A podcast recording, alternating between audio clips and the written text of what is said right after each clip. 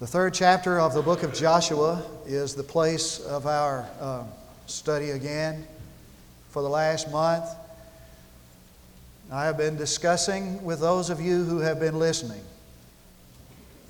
the matter of living in victory. And nowhere in all of Scripture is there a greater picture of the victorious life than the book of Joshua. And we've come today to this text in the first, uh, the first five verses of the third chapter that really give us that turning point of stepping over into victory that comes when God releases His power in the life of His people. Follow with me as I read.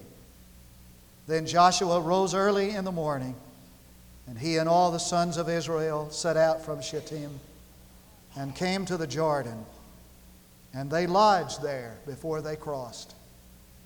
And it came about at the end of three days that the officers went through the midst of the camp, and they commanded the people, saying, When you see the ark of the covenant of the Lord your God, with the Levitical priests carrying it, then you shall set out from your place and go after it. However, there shall be between you and it a distance of about 200 cubits by measure.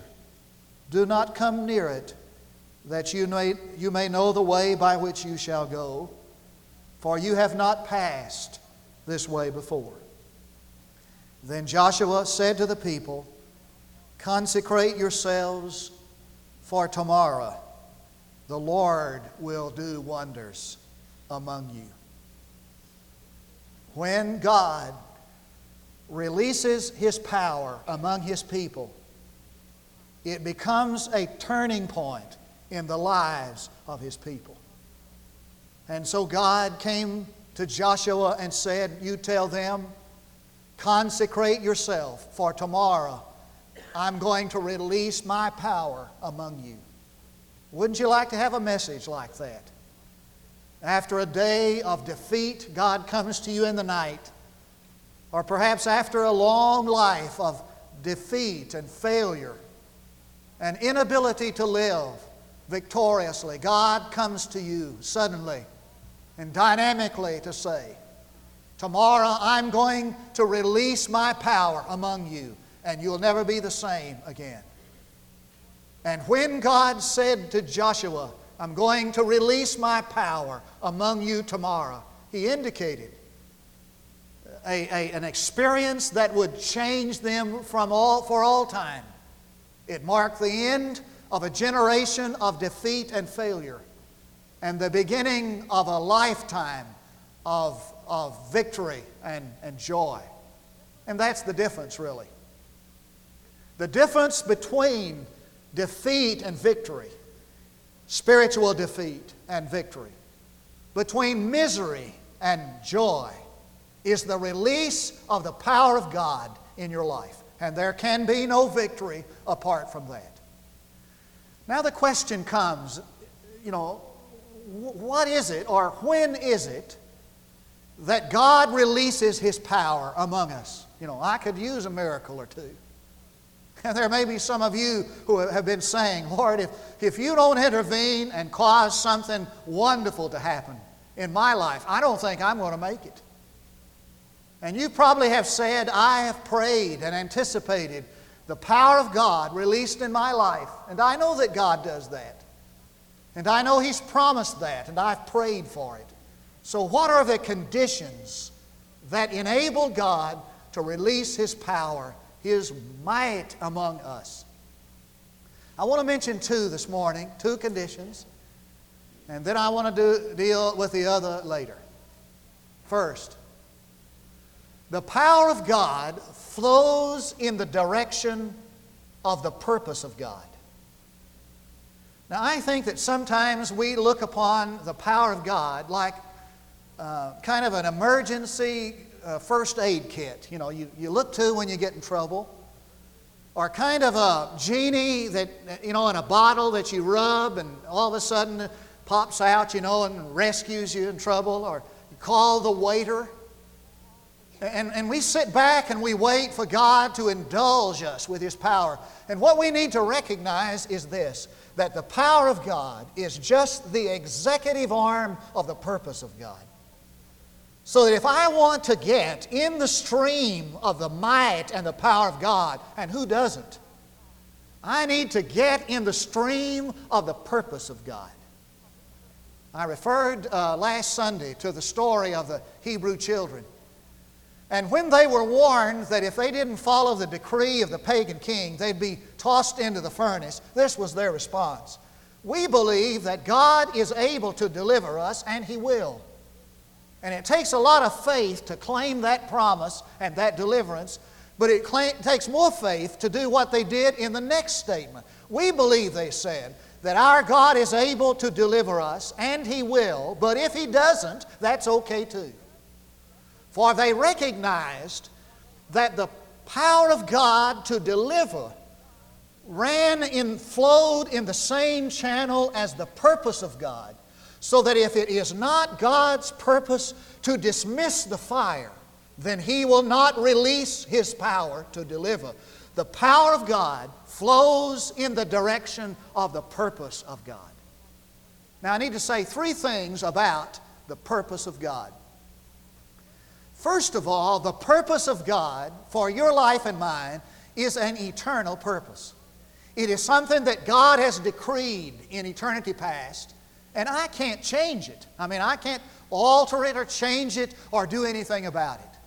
You and I love to quote that passage from Ephesians For by grace are you saved through faith and that not of yourselves, it is the gift of God, not of works, lest any man should boast. Well, we don't quote enough. We need to quote the next verse. And the next verse says, For we are his workmanship, created in Christ Jesus unto good works, which God hath beforehand prepared that we should walk in them. And what he's saying is this that way back in eternity past, God created you for a purpose, and He created that purpose for you. Long before you ever came to be, God had a purpose for you, and He created that purpose, and then He created you for the purpose. And the law of provision comes into effect here that we've talked about so much. And the law of provision is that God always provides for the need before the need arises. It's true in creation. He created the water before He created the fish, because the fish had to have the water to live. He created the oxygen you breathe before He created you. He didn't create you and then say, Oh, hold your breath a minute and I'll get you some air.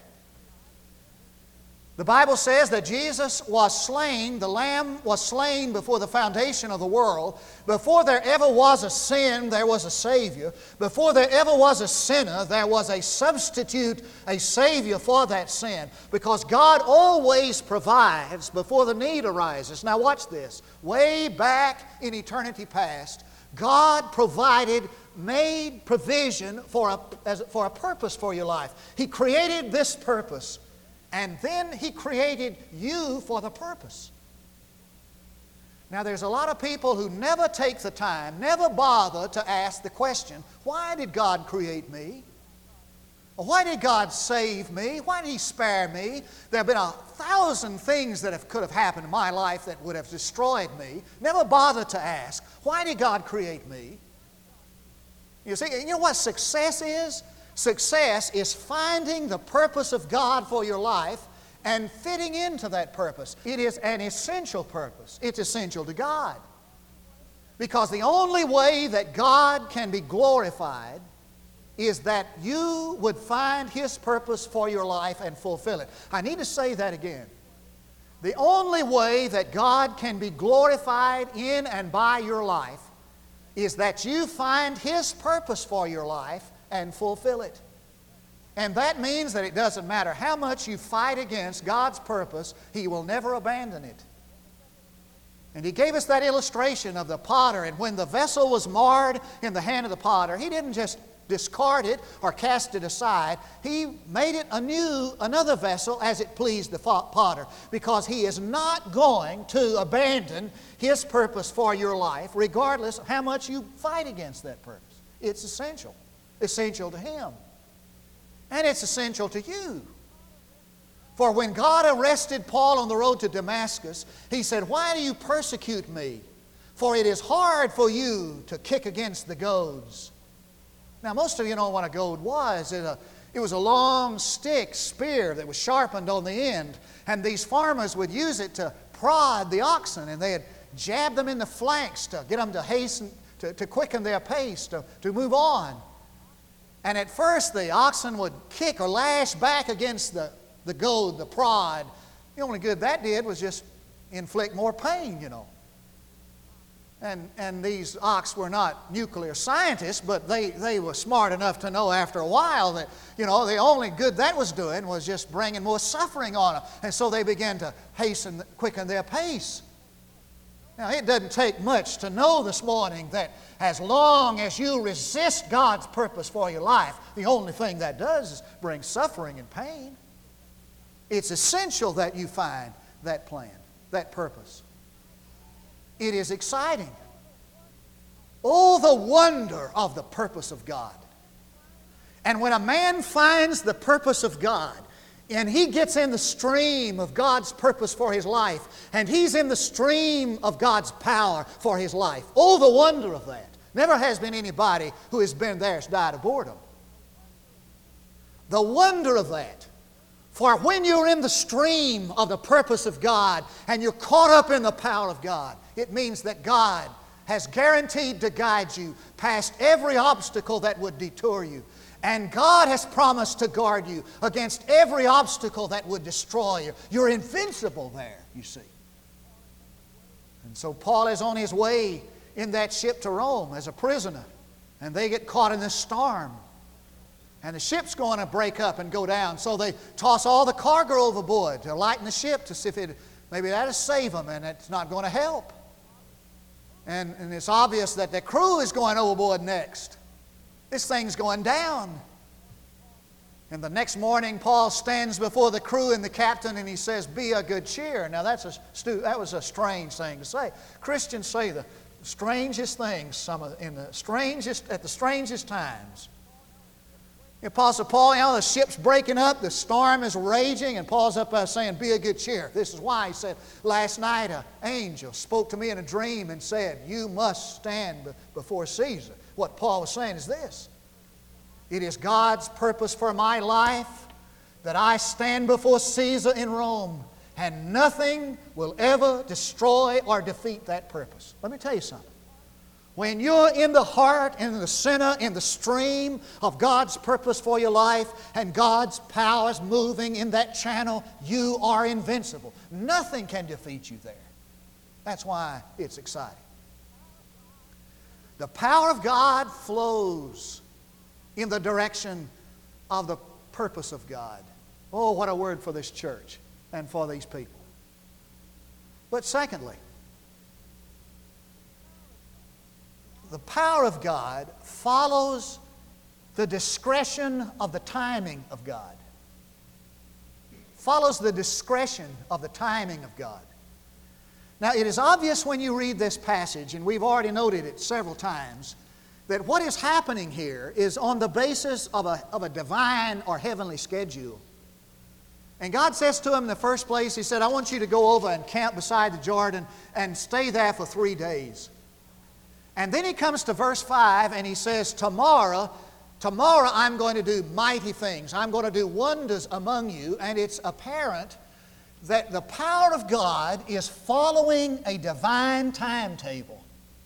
It's going to happen on the basis of God's timing.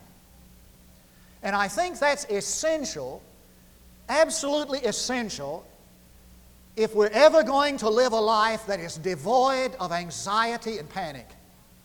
For you and I, you know, move into panic pa- palace because, not because we don't believe that God is going to take care of things, but because we don't understand that God operates on the basis of His timing. And He operates from a different schedule than you and I operate from.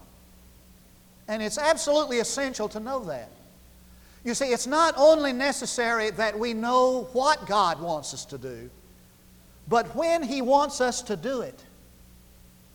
For our history is littered with the names of people who did right things at the wrong time. Does that, ever, does that sound familiar?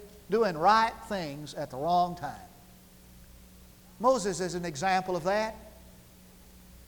Now, I'm convinced that Moses believed that he was going to be an instrument of God to deliver his people from bondage. He lived in this palace. He had available to him the best education available. Josephus said he was a commander of an army, had tremendous victory in battle, but he knew he didn't belong there. He was a Jew. And he knew that within God's great plan for his life, there was something greater than this, something better than this. The only mistake Moses made was with regard to timing. And so he killed that Egyptian. I, I suppose he thought that God was going to use him to kill the Egyptians off one at a time. He killed that Egyptian. And God sent him out to the backside of a desert, and there he stayed for 40 years. It just wasn't God's time yet. And when it became God's time to use Moses to deliver his people, he did it overnight. Abraham is an example of a person who did right things in the wrong time. God came to him one day and said, Abraham, I'm going to multiply your seed and make you a great nation. It'll be easier to count the grains of sand on the sea than it will be to count your people. So plentiful will they be. I'm going to make you the father of a great nation. And the years click by and pass by, and Abraham's getting older and older. and Now he's in his 90s. He decides he'd take matters in his own hands. And so he gets with his wife, and they get with a, with a, with a handmaid, and and they give birth to, Abraham and this handmaid give birth to this son, Ishmael. Now, watch this. It is a dangerous thing when you don't have guidance to push out on a path and not wait for God. Ishmael, the, uh, the uh, Arab nation and the war that goes on in the Middle East, is a perfect example of that danger. It's a dangerous thing to do right things at wrong times. And the problem is that we interpret God's timing as God's delay, and that angers us and frustrates us. I want God to hurry up, you see. Somebody said, somebody went into the office of Phillips Brooks, the great preacher at Plymouth, Church in Boston, and he was in there wringing his hands, pacing up and down angrily. And somebody said to him, Brother Reverend Brooks, what's the trouble? He said, The trouble is that I'm in a hurry and God isn't. The trouble is that we interpret God's timing as God's delay, and that angers us and frustrates us.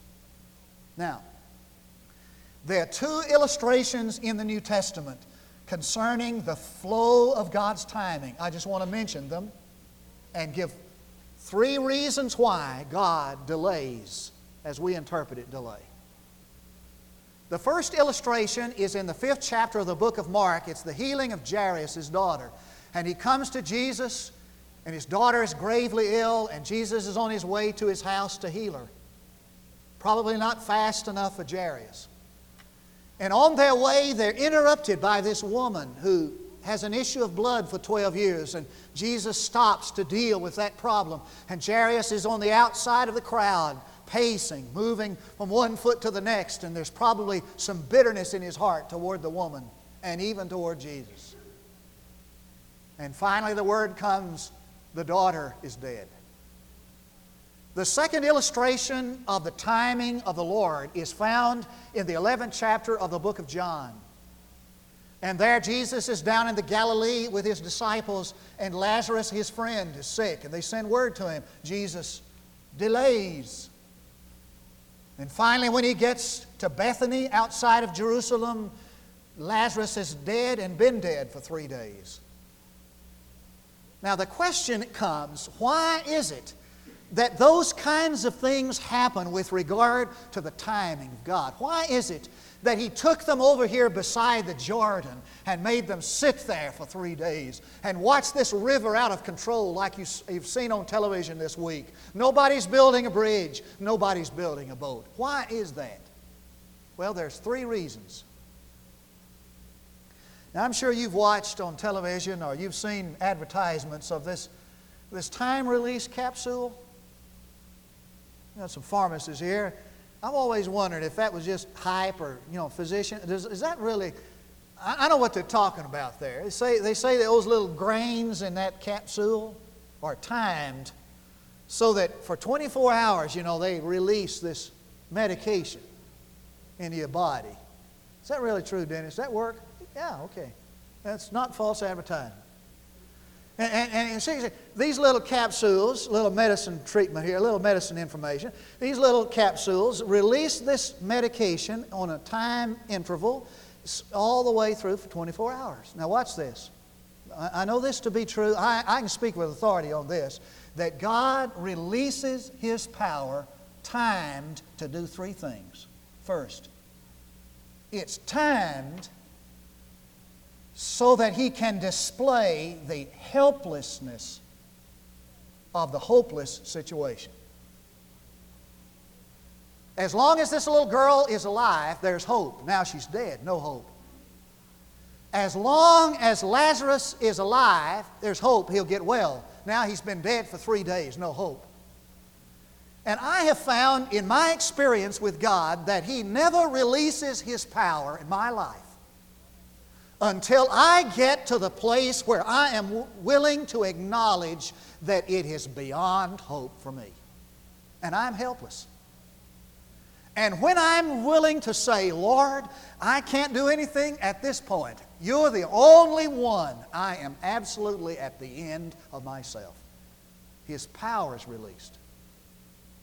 Second, he times the release of his power to deepen our faith in the faithfulness of God.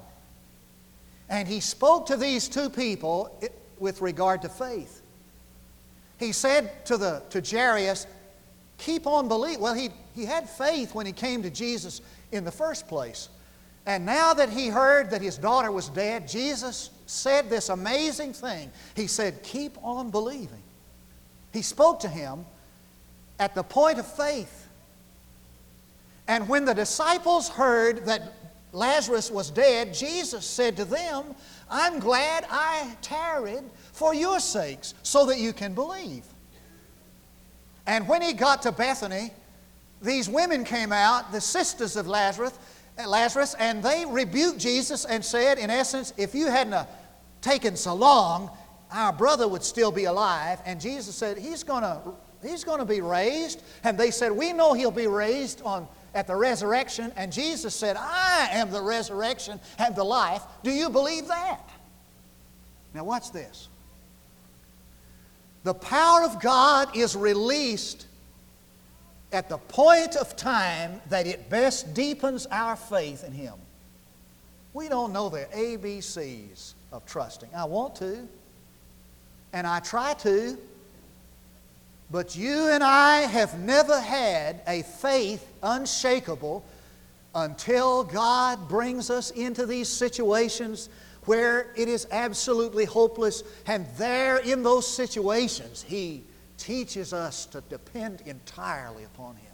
That's why James could say, Count it all joy when trials come, because in the midst of that trial, you'll, you'll find a deep faith in God. Finally, his power is timed to be released when God gets the greater glory. Now, which gives Jesus the greater glory? To heal a sick child? Well, he'd already displayed his power to heal, or to raise her from the dead. What gives Jesus the greatest, greater glory? To heal Lazarus, who is sick, or to raise Lazarus, who is dead. Now, God's purpose and objective in life is to get glory for Himself. And I promise you this that God will release His power in this church and in your life when God knows that He will get the greatest glory in the release of that power. And there is a principle that I've learned. I want you to get this. The principle is this that the closer you get to God, the less you care about times and seasons. The closer you get to God, the less you care about times and seasons. Now, if there's anybody here this morning who has intelligence, an IQ slightly above a rock or a stick, anybody who has that much intelligence wants the power of God in his life, who wouldn't? Who would not like to hear some message from God today? Get ready, man. Get ready, woman. For I'm going to open up heaven and release my power in your life. Who wouldn't want that? Let me tell you. If you get in this, this morning, if you get in the stream of His purpose, are you out of the purpose of God for your life? You get in the stream of His purpose and you bring your faith to a commitment to God so that you're willing to accept His time, God, when it is time, shall release His power in your life. And that's a turning. And you'll never be the same again. Let's pray together.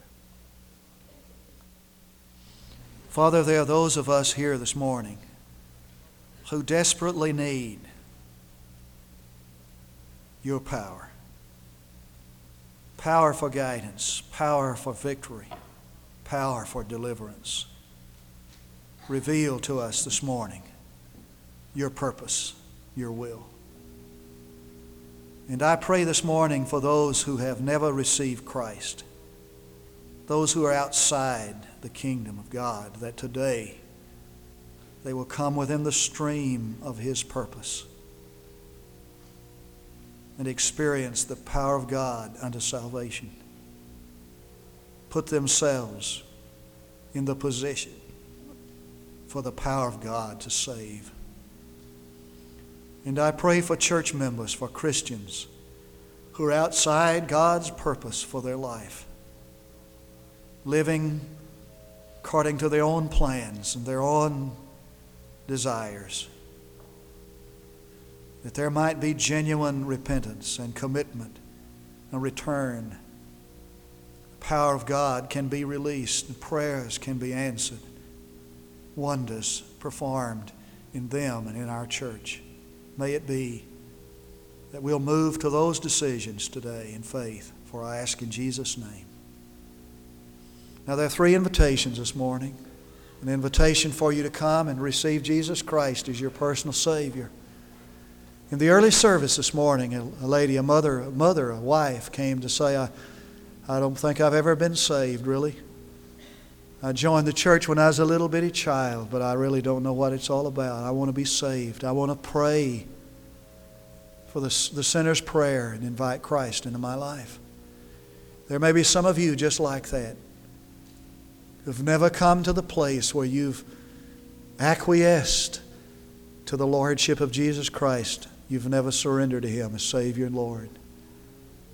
Maybe you need to come this morning to join our church, to rededicate your life to Jesus Christ, to begin to walk with Him. While we stand to sing, we invite you to come. While God speaks to your heart, you come while we sing.